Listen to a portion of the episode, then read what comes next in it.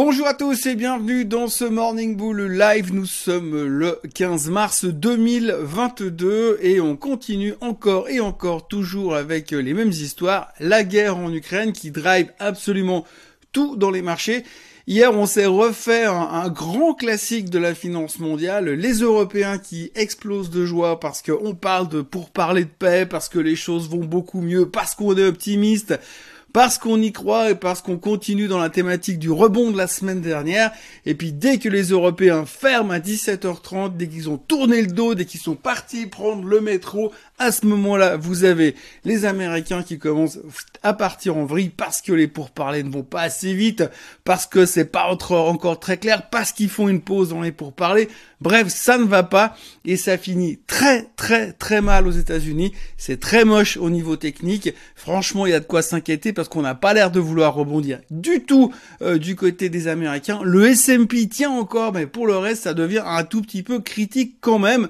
Et puis finalement, il n'y a absolument rien qui a changé. On est au milieu de cette espèce de perfect storm, de tempête parfaite, avec tout plein de choses qui nous tombent dessus en même temps. Et il faut essayer de gérer tout ça, et c'est pas facile du tout.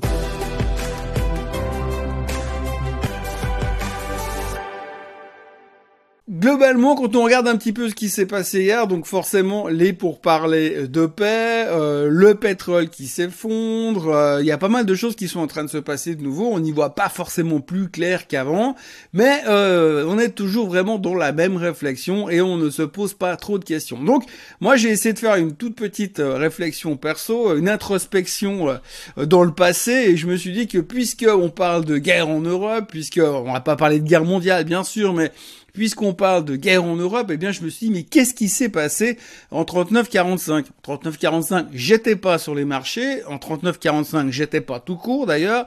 Mais en 39-45, quand on regarde un petit peu les mouvements des marchés, eh bien, vous avez eu en 39 un marché qui a commencé à baisser. Plus les Allemands avançaient en direction de l'Est, plus les marchés se pétaient la figure. Le Dow Jones a perdu même 30% entre 39 et grosso modo euh, les années 42 euh, pratiquement en 3 ans. Il a fait que de baisser. Et puis tout d'un coup, on a eu des moments charnières dans la guerre 39-45 qui ont fait que les choses ont commencé à pivoter. Et ça a pivoté quand? Eh bien, ça a commencé plus ou moins à vibrer au moment de l'attaque de Pearl Harbor en 41 et puis ensuite la, bataille de Midway en juin 42 ça fait erreur je suis devenu historien là en juin 42 à ce moment-là tout d'un coup on a vu que les américains étaient capables de mettre la pâtée aux méchants. Je résume très simplement. Mais en fait c'est ça. C'est à quel moment les Américains, ou en tout cas le monde, voit que finalement, eh bien, les méchants peuvent perdre et les, eh ben, gentils peuvent gagner. C'est un gros film de Walt Disney pour l'instant. C'est comme ça que ça se résume dans les marchés financiers. Hein. Dès qu'on voit qu'il y a de l'espoir, boum, ça tourne. Et donc, en juin 42, le marché tourne, et puis derrière, on a une succession de victoires des Alliés jusqu'au débarquement, jusqu'à l'armistice, et depuis là, le marché n'a fait quasiment que monter, et il a plus ou moins doublé entre euh, le Dow Jones qui était à 100, plus ou moins au moment de la bataille de Midway et qui termine plus ou moins pas loin des 200 euh, juste euh, la période post-guerre. Donc en gros, ce qu'il faut retenir aujourd'hui, c'est que du moment où on aura un vrai espoir, du moment où on aura quelque chose qui va se dessiner, soit parce que les Ukrainiens ont réussi à botter le cul aux Russes et les renvoyer à l'extérieur, soit parce que tout d'un coup on voit que les choses s'améliorent au niveau euh, paix, ou alors simplement parce que quelqu'un s'en mêle pour dire maintenant on va pas laisser faire et on va repousser les Russes de l'autre côté et ils vont y arriver. Alors là, c'est pas le truc qu'on a envie de voir parce que dans un premier temps, j'imagine bien que si les Américains débarquent en Ukraine, on va avoir deux trois soucis de ce côté-là, en tout cas au niveau stress des marchés, avant qu'on voit qu'ils arrivent à repousser les Russes. Mais bon, on va pas revenir là-dessus. Mais ce qu'il faut retenir, c'est vraiment c'est la notion d'espoir. Tant qu'on n'a pas d'espoir clair, net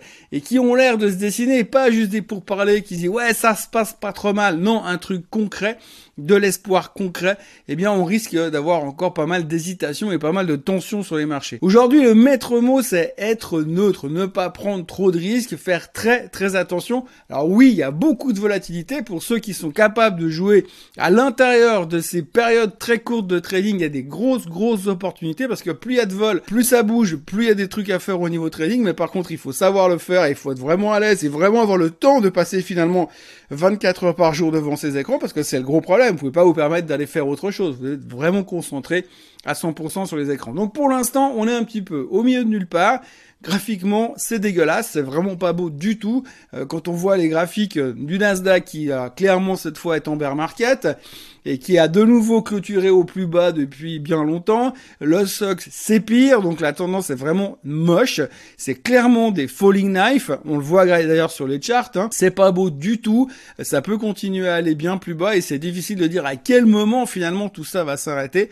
Mais peut-être que pour que ça s'arrête à un moment donné, il faudrait qu'on ait au moins un tout petit peu d'espoir ou quelque chose de positif pour essayer euh, de se reconstruire et se dire ok eh bien, il y a peut-être une chance que les gentils gagnent à la fin. Et puis alors, tout à l'heure, je parlais de tempête parfaite, de perfect storm. C'est vrai qu'on est dans un dans un milieu ou dans un environnement finalement où c'est euh, c'est pas facile. Hein. Vous avez un ensemble de choses qui sont très difficiles. Alors au-delà de l'aspect géopolitique dont on vient largement de parler, eh bien, faut pas oublier qu'on a une inflation quand même qui est au plus haut depuis 40 ans. Ça fait aussi le fait que bah, demain soir, la Fed va annoncer la première hausse d'un cycle de hausse des taux qui pourrait durer en tout cas jusqu'à la fin de l'année.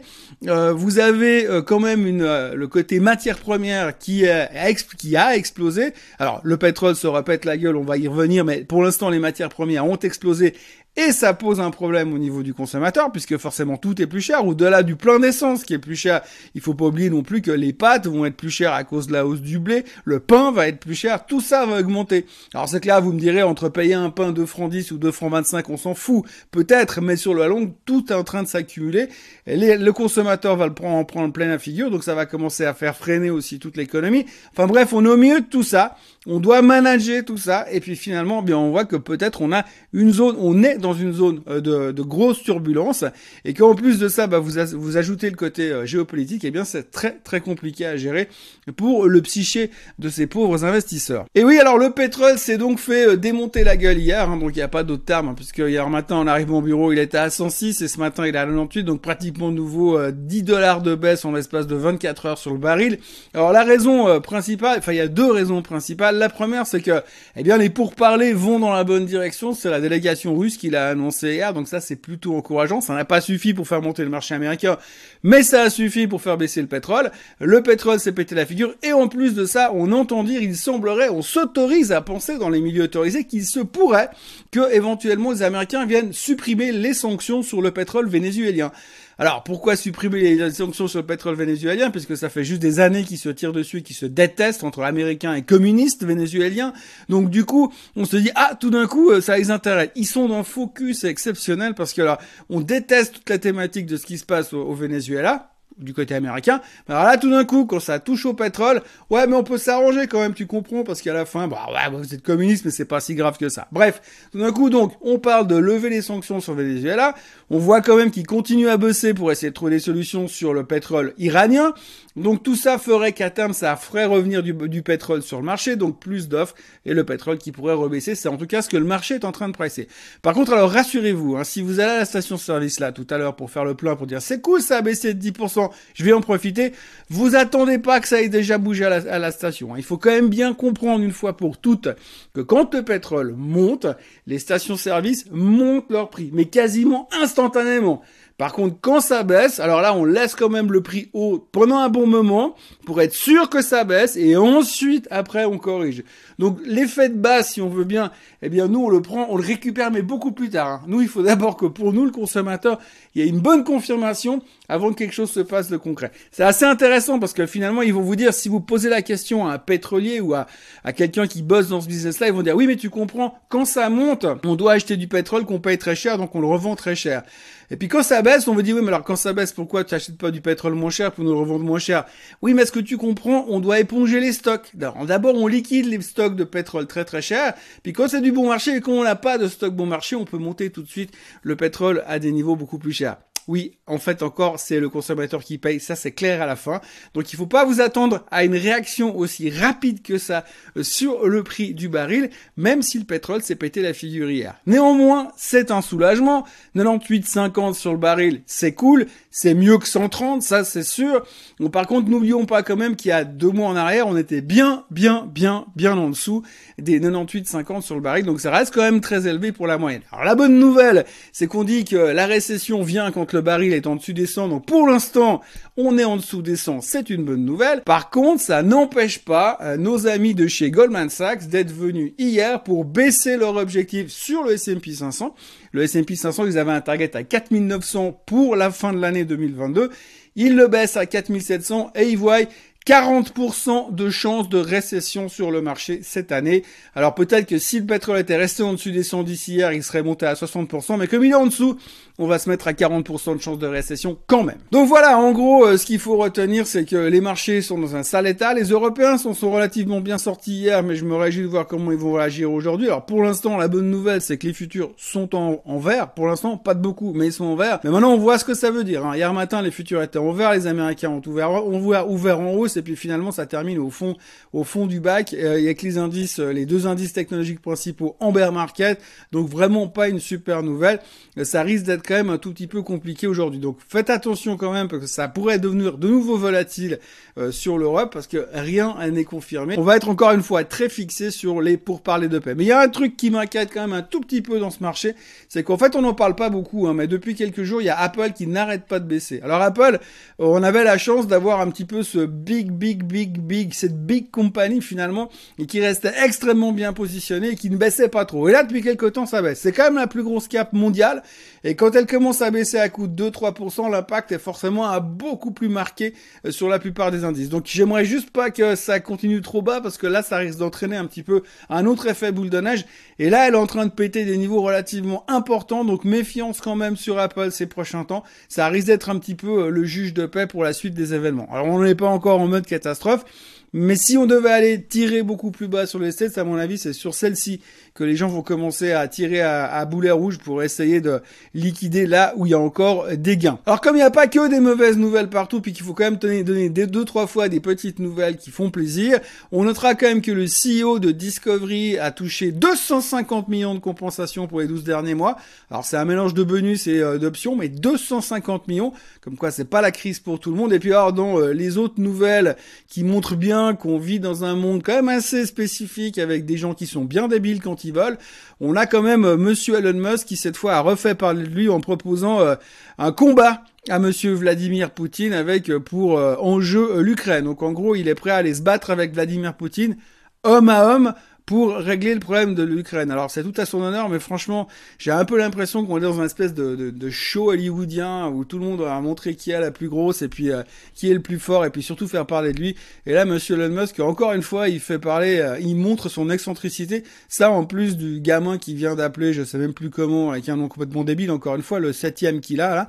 Euh, donc du coup, ça devient un petit peu pathétique ce genre de commentaires et on se demande s'il aurait peut-être pas mieux fait sur ce coup-là de s'abstenir. Enfin, il n'a pas un coup près de toute manière mais à noter quand même que ça montre bien le niveau dans lequel on est en train de vivre en ce moment entre réseaux sociaux et, euh, guerre euh, en Ukraine et en Russie. Et puis pour terminer, euh, signalons aussi le fait que tout le secteur des titres chinois est en train de se faire massacrer. Hein. Ça continue encore ce matin. Les indices asiatiques sont en forte baisse. Tous les gros titres comme Tencent, Alibaba, ils sont en train de se faire massacrer à coup de 10%. La grande thématique habituelle, c'est le delisting, des problèmes de blanchiment, des articles, des mauvais articles dans la presse. On a l'impression que tout le monde est en train de sortir de tout ce qui est action chinoise parce que ça ne vaut plus rien. Ça fait pratiquement deux séances. La Hong Kong a perdu entre 8 et 9%. Et pour des raisons qui ne sont pas forcément liées à l'aspect euh, Russie-Ukraine. Mais, en plus de ça, bah, comme je l'ai déjà dit hier, ça continue. Explosion des cas Covid en Chine, 17 euh, millions de personnes qui sont confinées, ça recommence là-bas. Donc forcément, il y a un stress latent qui arrive de nouveau euh, au milieu de tout ça. Méfiance quand même. En tous les cas, les marchés sont dans un sale état pour l'instant. Techniquement, c'est pas beau.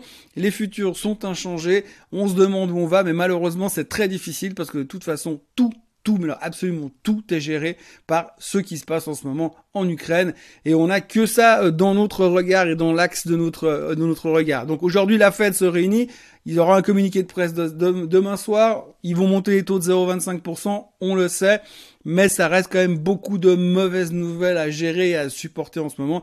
Et c'est très très compliqué, très volatile. Euh, j'ai envie de dire que c'est ce genre de, de, situation où on aimerait bien juste se mettre un peu en retrait et faire autre chose pendant quelques jours pour essayer de ne pas trop être impliqué dans ce qui se passe. Mais voilà, méfiance, le danger est là, techniquement c'est pas terrible, soyez prudents et puis prenez soin de vous. D'ici là, je vous souhaite une excellente journée, n'oubliez pas de vous abonner à la chaîne Suisse Code Suisse encore et encore. Euh, moi je vous retrouve demain comme d'habitude au même endroit, à la même heure pour un nouveau Morning Bull Live. À demain, bye bye.